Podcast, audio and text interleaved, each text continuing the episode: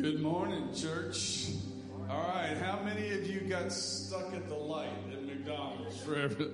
Okay, so we know that be gracious to those that are going to start walking in uh, because we're pretty confident, although you got through the light, they still haven't. So uh, when they get here, kind of wave at them and be gracious and all that kind of stuff. We're, we're so glad that you guys are here. And we'll take one Sunday with a little rain, right? Because, I mean, since we've been back, since we've been back in person, you know, this is the first Sunday we've had rain uh, I think, and we've had some beautiful weather. So, anyway, we'll work it out, and we're glad that you guys are here. I know there'll be several more coming in.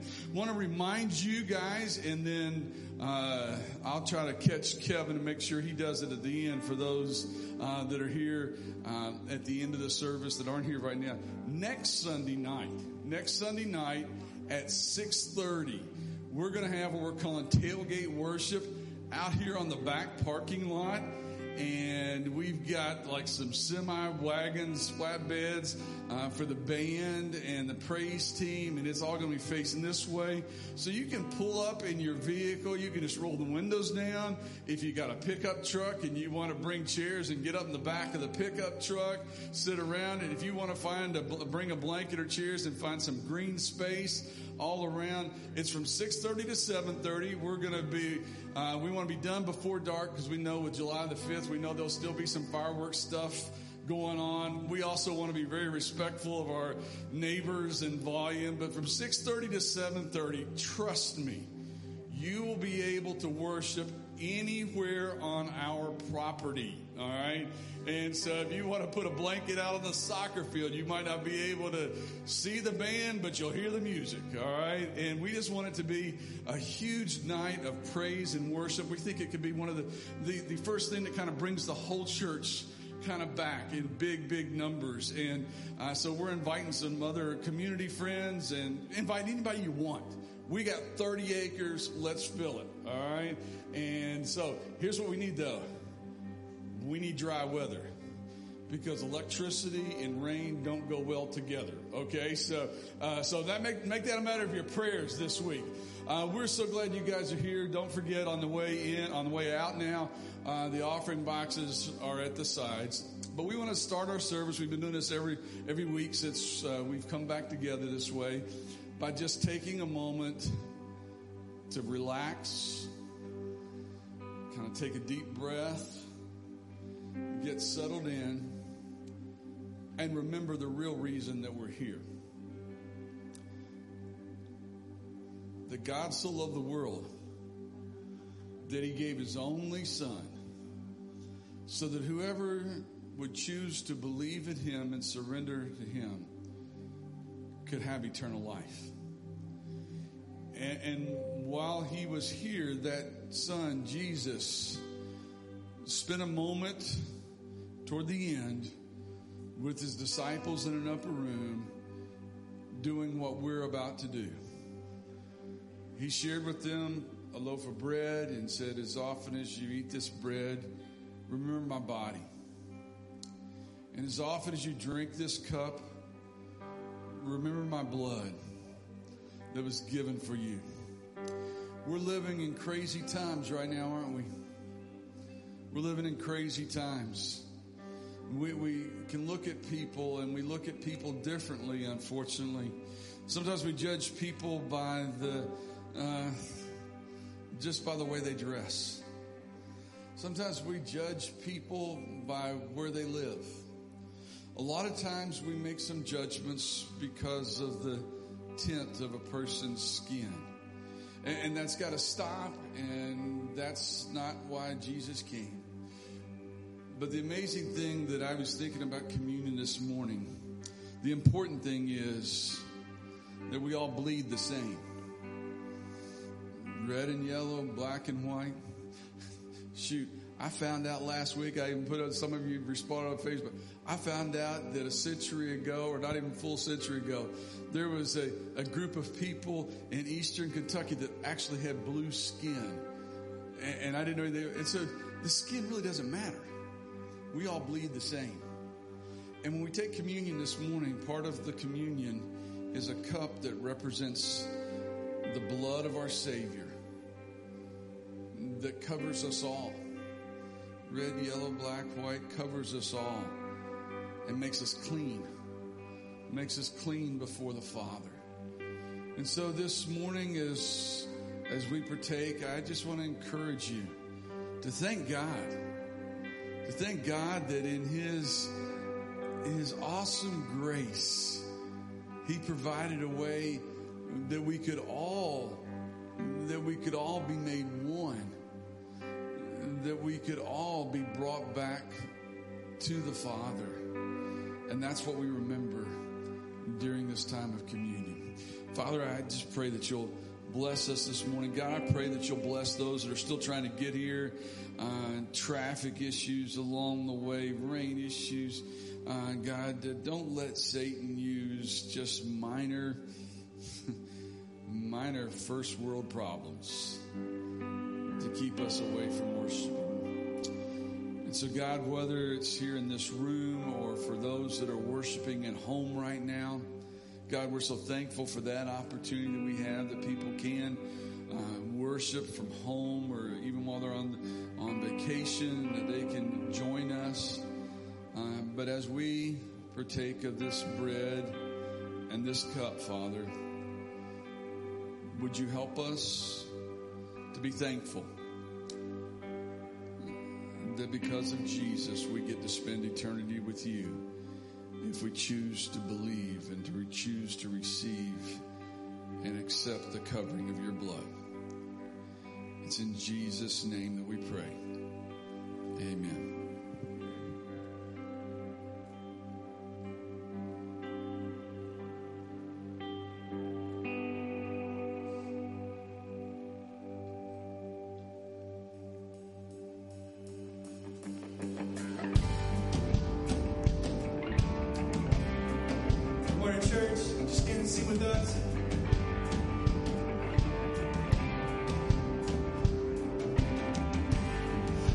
The darkness fades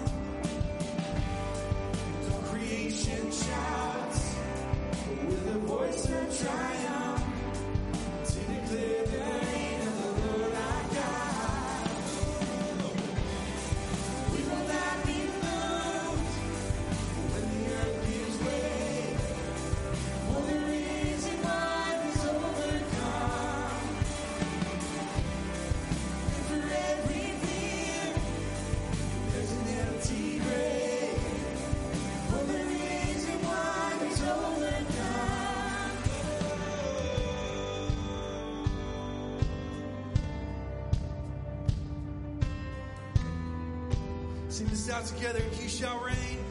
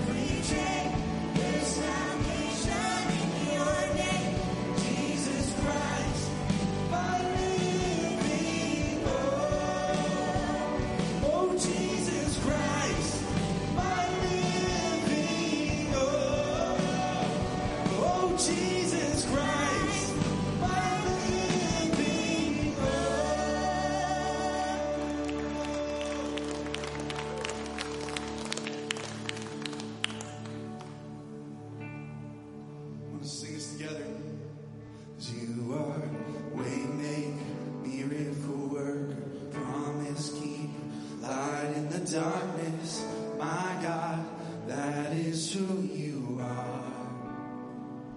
Cause you are Waymaker.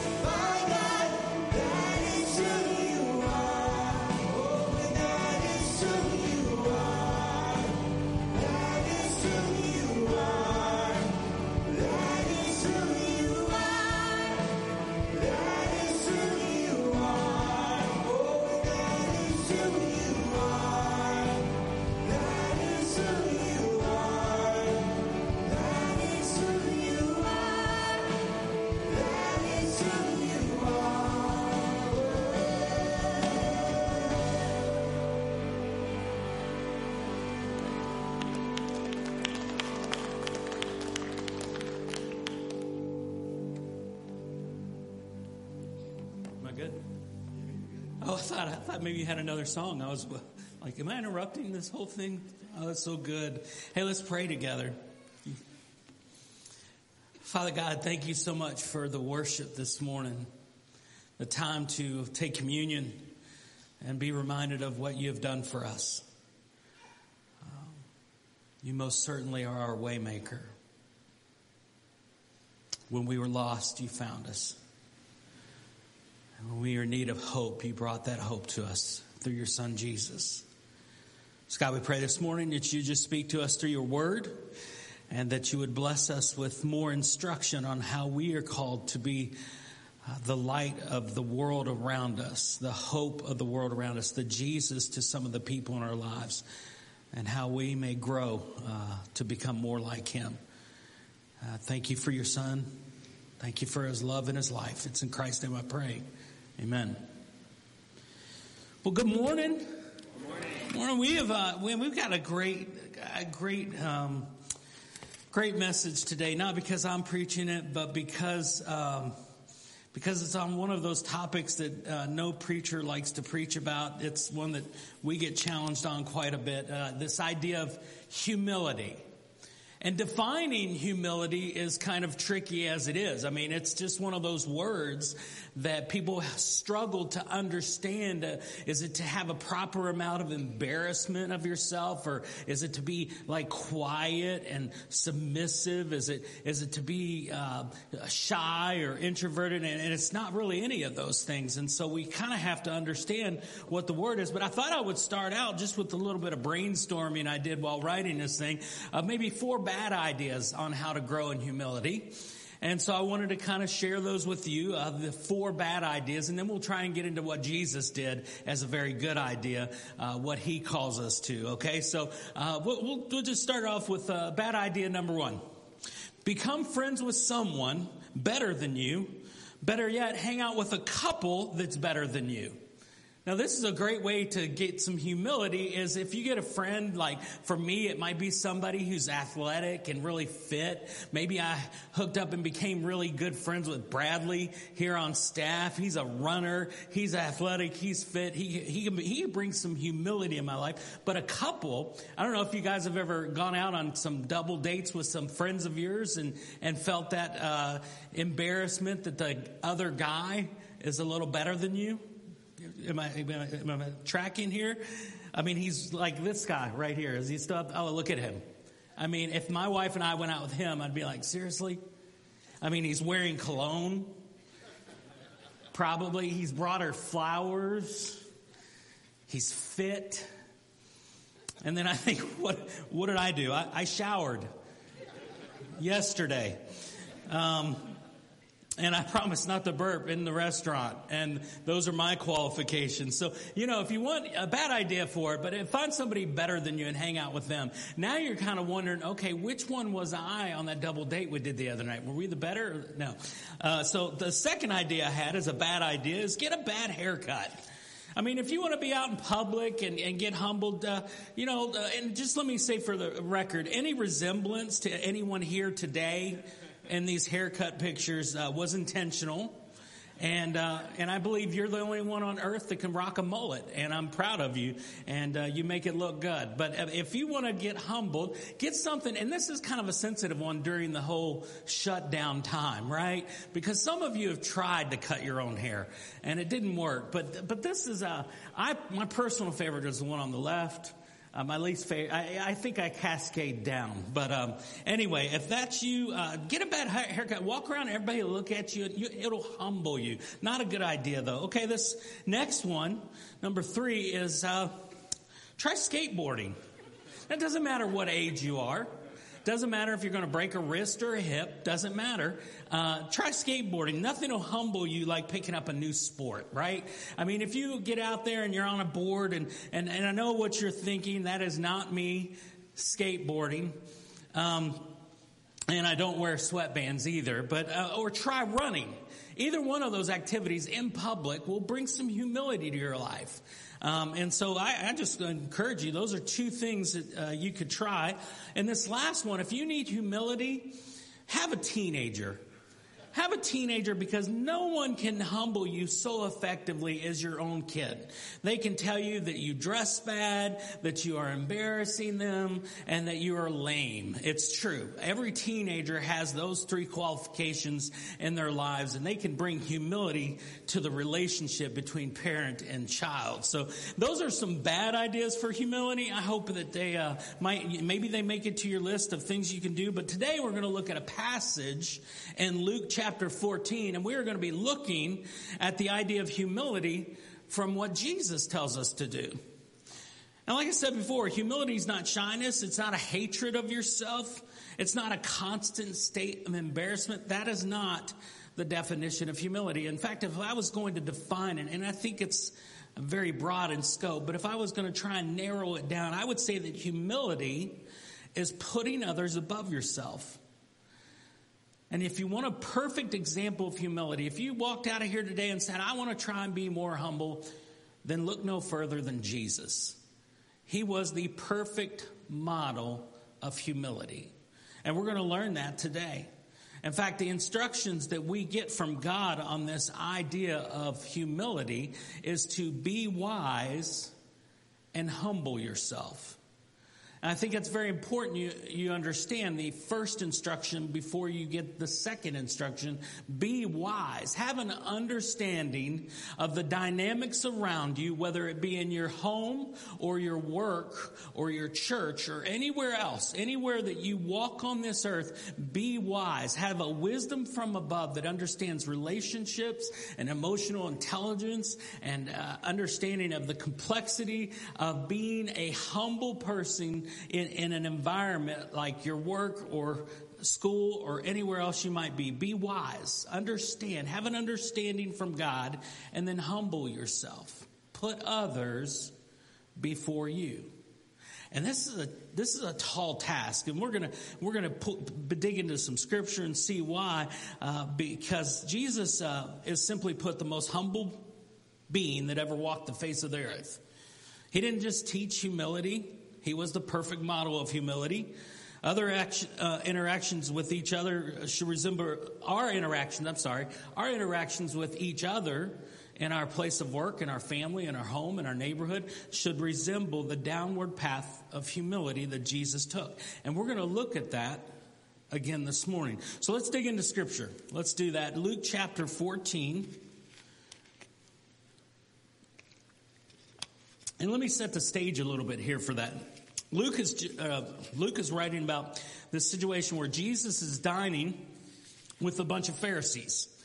And in this dining situation, he's kind of at a place of honor, and he has standing in front of him a person with a disease. They called it an, like an inflammation disease.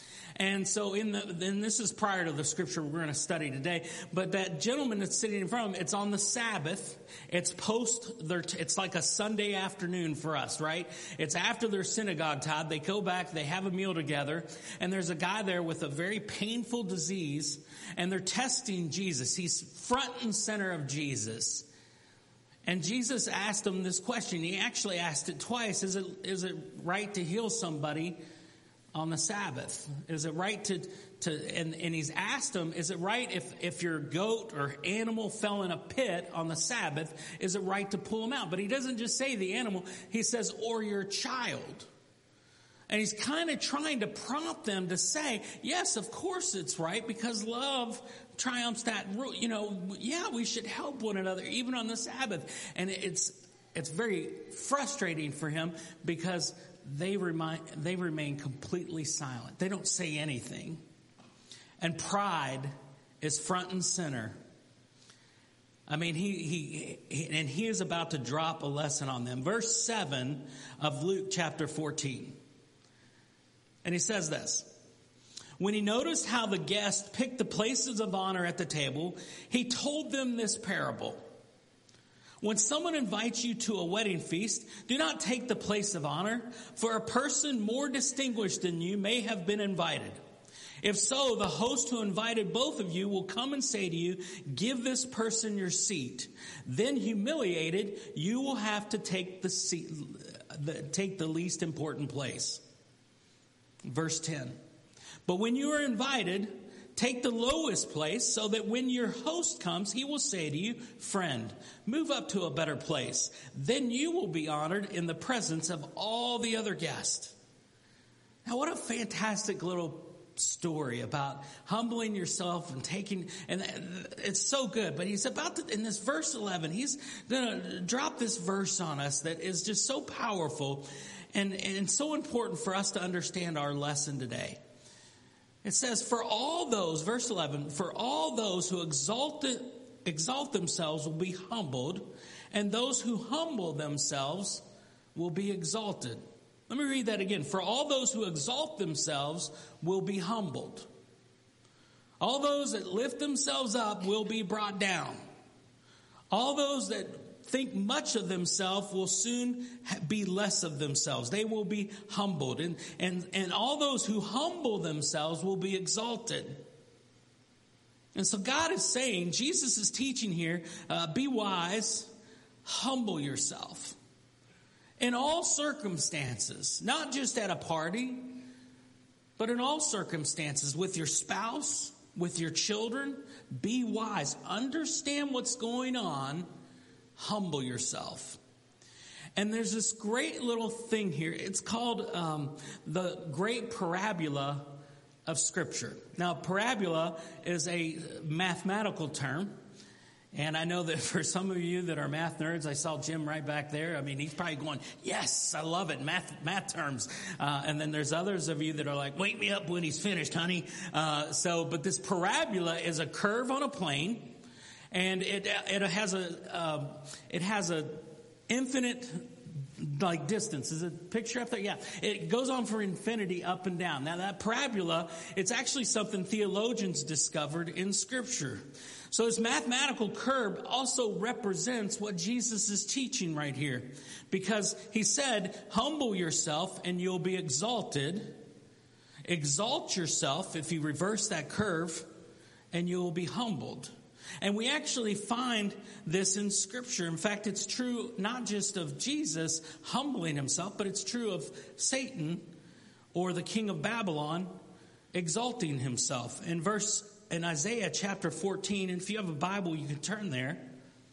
Now we're going to look at verses 12 through 14. Now, when I was studying this, I had read notes that the great, uh, the great parabola of scripture was Satan and Jesus, and they were using this verse, and I was a little bit confused because this verse is actually about the king of Babylon. But a lot of times what Isaiah did is he had more references than one. He was drawing a picture of anyone who exalts themselves. So it was actually kind of reminiscent of what happened to Satan. It's kind of represent, representative of what happened to the king of Babylon and to many other kings. And it actually could be a representation of our lives. And look what it writes in, in Isaiah 14, verses 12 through 14. How you have fallen from heaven, O morning star, son of the dawn. You have been cast down to the earth, you who once laid low the nations. You said in your heart, listen to this part, I will ascend to heaven. I will raise my throne above the stars of God. I will sit enthroned on the mount of assembly on the utmost high, heights of the sacred mountain. I will ascend above the tops of the clouds. I will make myself like the most high. Now, this was true of Satan. He said, I'm going to be greater than God, and he got cast out of heaven. And uh, the scripture says in the New Testament, as if a lightning bolt struck the earth. I mean, he got his tail end whooped, right? He got thrown down to heaven. He was saying, I will exalt myself over God, and he got humbled. True? His parabola is a curve like this. And we see that also in the king of Babylon, along with many other kings in the Old Testament. He would use some of these kings, like the Babylonian kings, to teach and discipline the Israelites. But in this situation, the, it, it's kind of turned around because the king usually, uh, especially in the empire of Babylon, they, they saw their kings as gods. And so this was also the aspirations of a king in Babylon to be more powerful than God. And he also laid low the nations. In other words, he defeated and created an empire around him. And so the, the truth of this parabola of exalting yourself and then being humbled can be uh, traced back to the what happened to Satan. It can be traced back uh, what happened to the king of Babylon, and it can be traced back to you and to me. Have you ever had yourself in a prideful position where you thought you were right and, and, and you were going to prove yourself and you were better than something else and then you get humbled, you get laid off, you get something comes around to humble you? I mean, the lesson from this is when you seek to be exalted, when pride leads you to believe that you're better than others, better than God, better than the, His Word, you will be humbled. That's the parabola of scripture. That's the truth of it. And Jesus has taught this in Luke chapter 14 verse 11. And this is, this is unpleasant, right? Well, let's look at the parabola of Jesus' life, right? In, in, in Philippians chapter 2. If you have your Bibles, go to Philippians chapter 2, and he's just playing out exactly what he says here in Luke 14, verses 5 through 11. It says, in your relationships with one another, have the same mindset as Christ Jesus. Now, this is Paul writing to the church in Philippi. He says, have the same mindset as Christ Jesus. That's important for us to understand before we walk out of there. This, you have a decision to make. Are you going to follow what the scriptures say about your life and submit to it? Or are you going to have pride, the opposite of humility, and exalt yourself above God's word and say, mm, I know a better way. That's an important question. You, you, you should answer for yourself. Are you going to be wise and be humble yourself and say, I'm going to submit to what the scripture teaches? Or are you going to be prideful and say, I'm going to do what my flesh wants and what the world says, and I'm going to exalt myself over what the word of God says? So this is this writing about Jesus. In your relationships with one another, have the same mindset as Christ Jesus. Listen to this. Who being in the very nature God did not consider equality with God something to be used to his own advantage.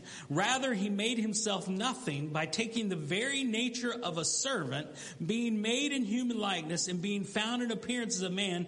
He humbled himself by becoming obedient to death, even death on a cross.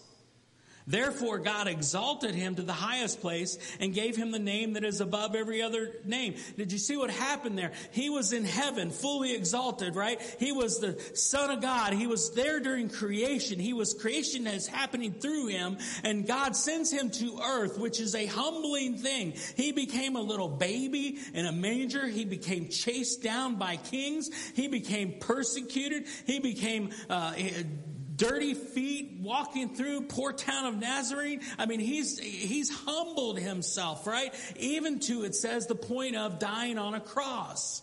There is nothing more humiliating than being stripped naked and pinned to a cross and being spit on and cursed by the very people you were teaching. And he was humbled.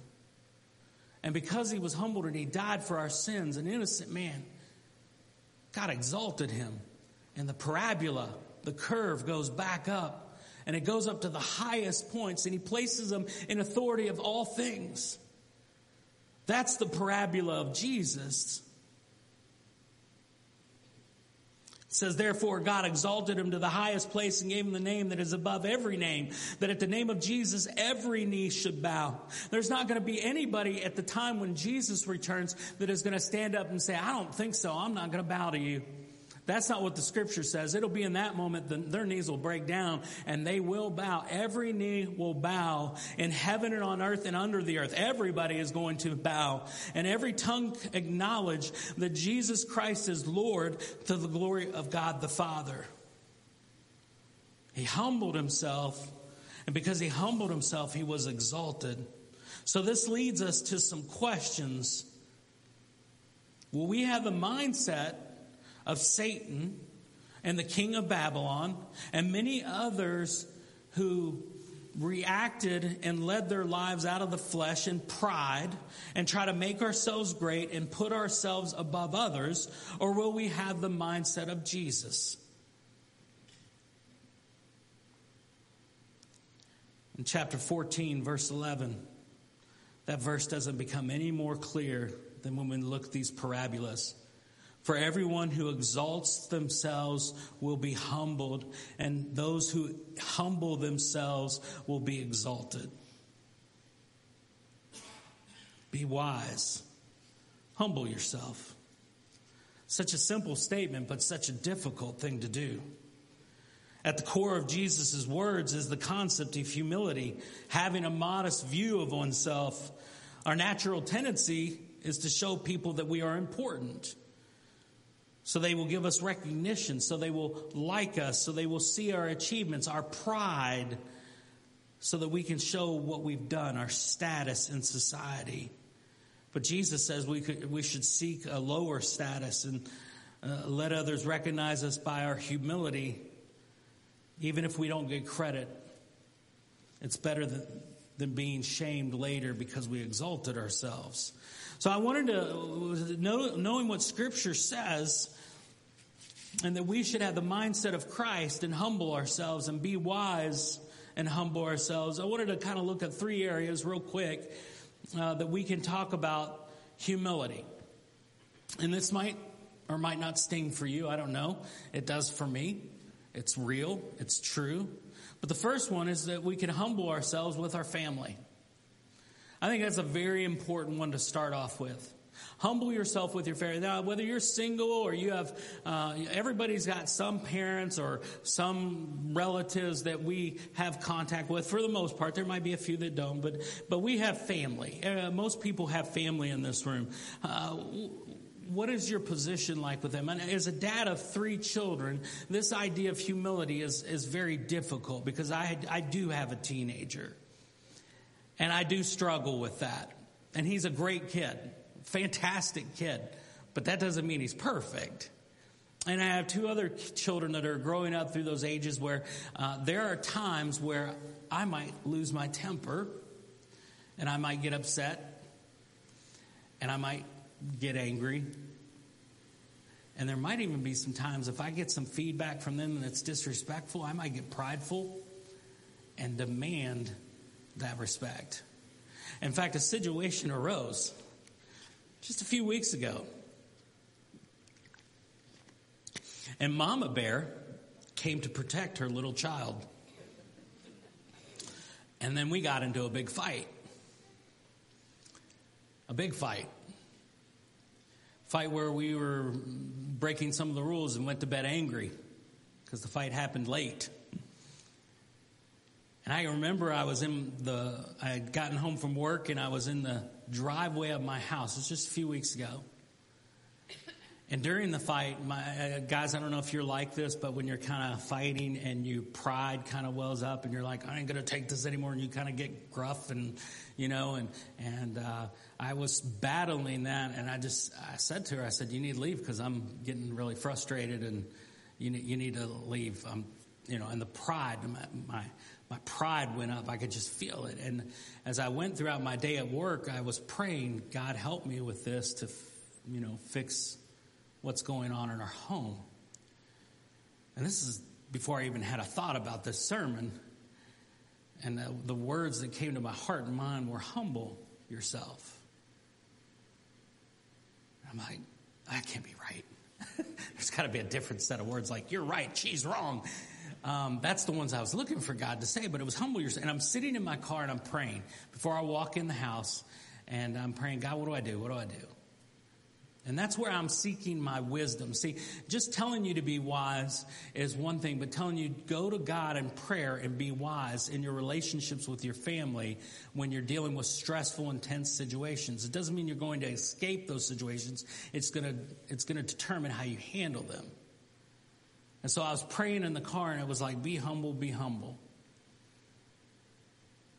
And I wanted to go in there and assert my authority. I wanted to go in there and show them I was right and they were wrong. Uh, and I might have been. But what God was letting, me know was to be humble.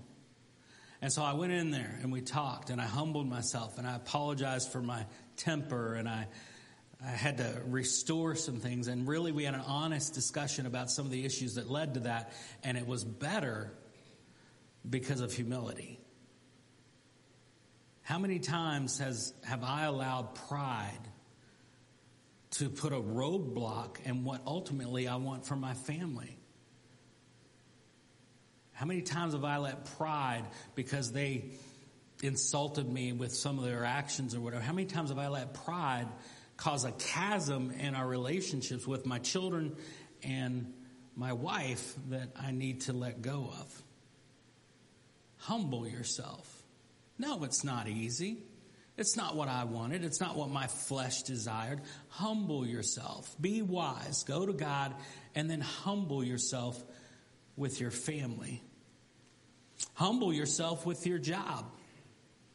And I thought this was, uh, I think this is a really interesting kind of statement. I mean, it's a, when I, when I first came here, I was hired to be the children's minister and the activities director.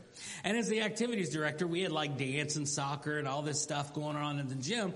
And I'm thinking, uh, coming from a background of some other churches that are large, I, I thought, well, they probably have somebody, you know, mopping and cleaning all this all the time. And uh, at that time, they said, no, you have to mop the dance floor every Tuesday. And I go, what?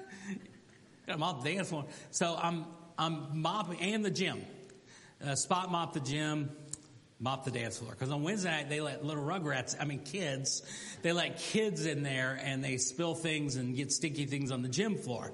So I had to mop that for the sports that we play on Tuesday night the very next week. So I'm in there mopping and I can remember when I, when I prayed and asked God to open up this opportunity, uh, I said, God, I'll do whatever you need me to do.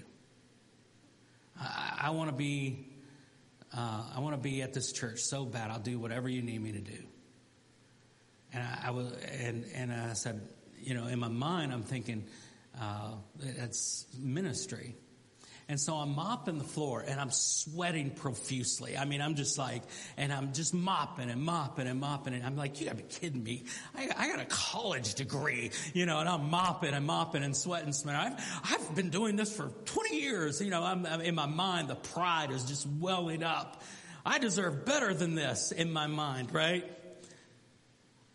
And I was humbled in that moment by God. I can't remember the exact words, but I know he was speaking in my heart. Basically, what are you talking about? Who do you think you are?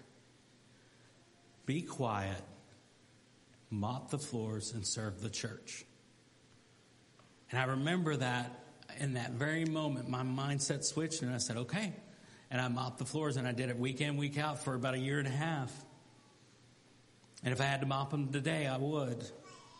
Question ask ourselves if we were called by Jesus to do meager jobs well below our education or current position for an extended time, would we be willing?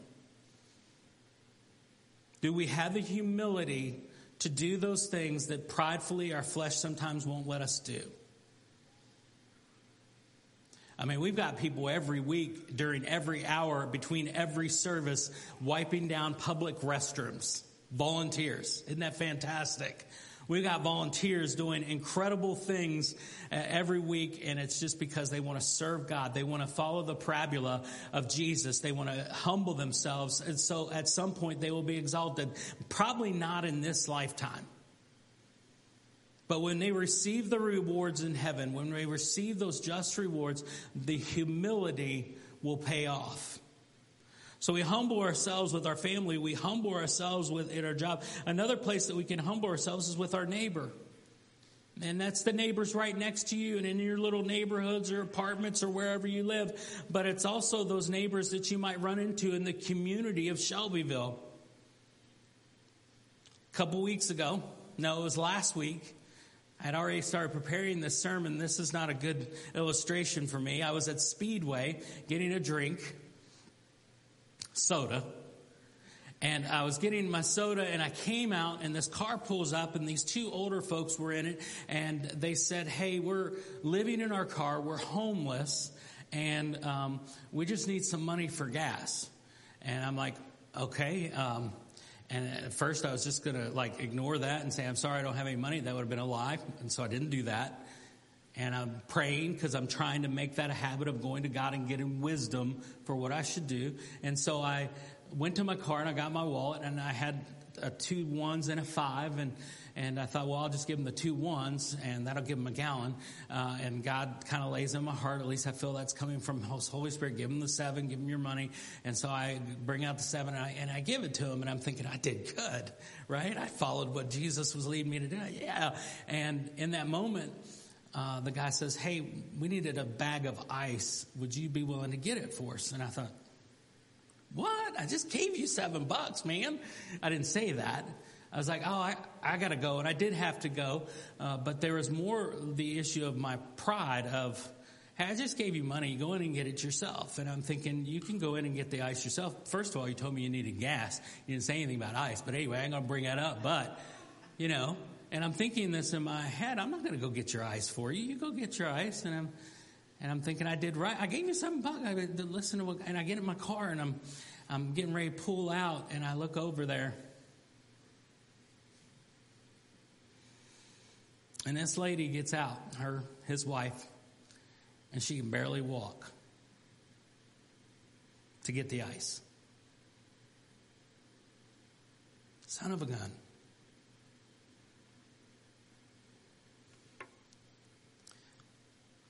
And I thought, when am I going to learn and, the, and the, the, scripture that came to mind immediately in that moment was if somebody asks for your shirt, give them your cloak as well. If somebody asks you to walk one mile, walk two.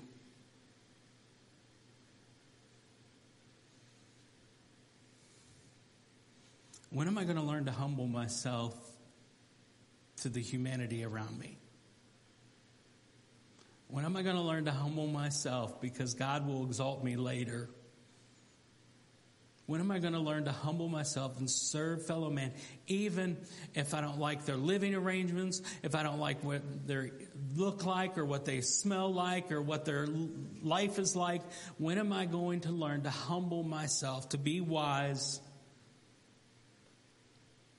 and humble myself so that God can be exalted?